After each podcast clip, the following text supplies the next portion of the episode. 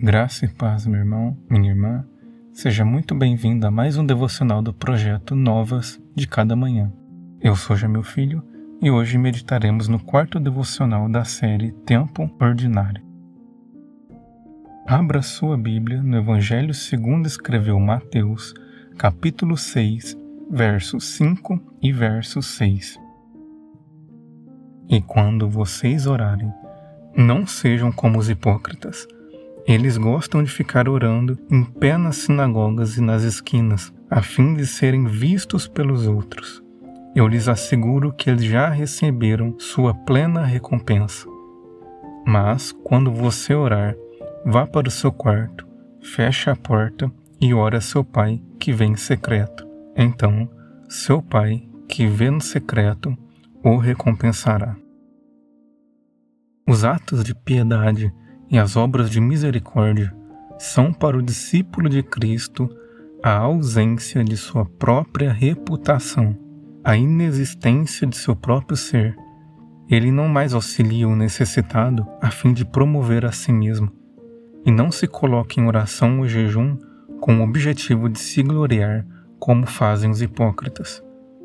Jesus é bem enfático ao orientar seus discípulos sobre como realizar suas obras de piedade. Ele exorta: tenham o cuidado de não praticar suas obras de justiça diante dos outros para serem vistos por ele. Evangelho de Mateus, capítulo 6, verso 1. O cristão não necessita de reconhecimento do outro em sua prática devocional, pois é a Deus a quem se dirige. Não precisa de espectador ao estender a mão para o necessitado, pois não está cumprindo senão uma ordem do próprio Cristo. Tanto o dar esmola quanto o orar devem ser realizados sobre a invisibilidade, sob o véu do secreto, pois é Deus que, sendo conhecedor de todas as coisas, recompensa. Entretanto, a oração esperada por Cristo e, por consequência, as práticas de piedade não são secretas apenas aos olhos do mundo. Devem também ser secretas ao próprio discípulo. Escrevendo sobre a oração, Dietrich Bonhoeffer declara que a oração é absolutamente secreta. Ela se opõe a qualquer forma de reconhecimento público. Quem ora já não conhece a si próprio, mas apenas a Deus, a quem invoca. Uma vez que a oração não opera no mundo, mas é dirigida somente a Deus, é o exemplo perfeito de ação não demonstrativa.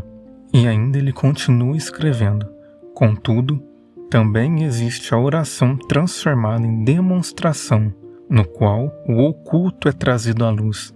Isso não ocorre apenas na oração pública. É muito mais perigoso quando eu me torno o próprio espectador de minha oração.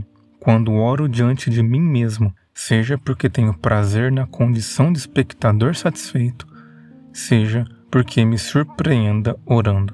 Posso fazer uma encenação e tanto, mesmo sozinho em meu quarto. O secreto apresentado por Cristo é profundo e depende completamente da disposição do discípulo em rejeitar sua própria reputação e se retirar do trono de sua vida.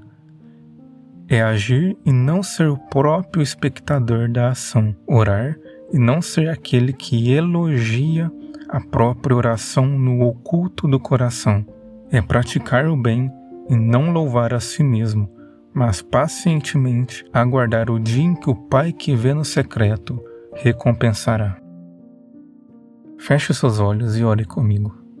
Pai, ajude-me a entrar no quarto secreto, a ocultar-me e não permitir que minhas obras ou minha própria devoção sejam motivos de vanglória. Não permita que o meu coração deseje elogios deste mundo, mas que em tudo busque a sua honra e a sua glória. Oro no nome do teu Filho Jesus. Amém. Muito obrigado por acompanhar mais um devocional do projeto Novas de Cada Manhã. Eu lhe espero no próximo devocional da série O Tempo Ordinário. Que Deus abençoe grandemente o seu dia.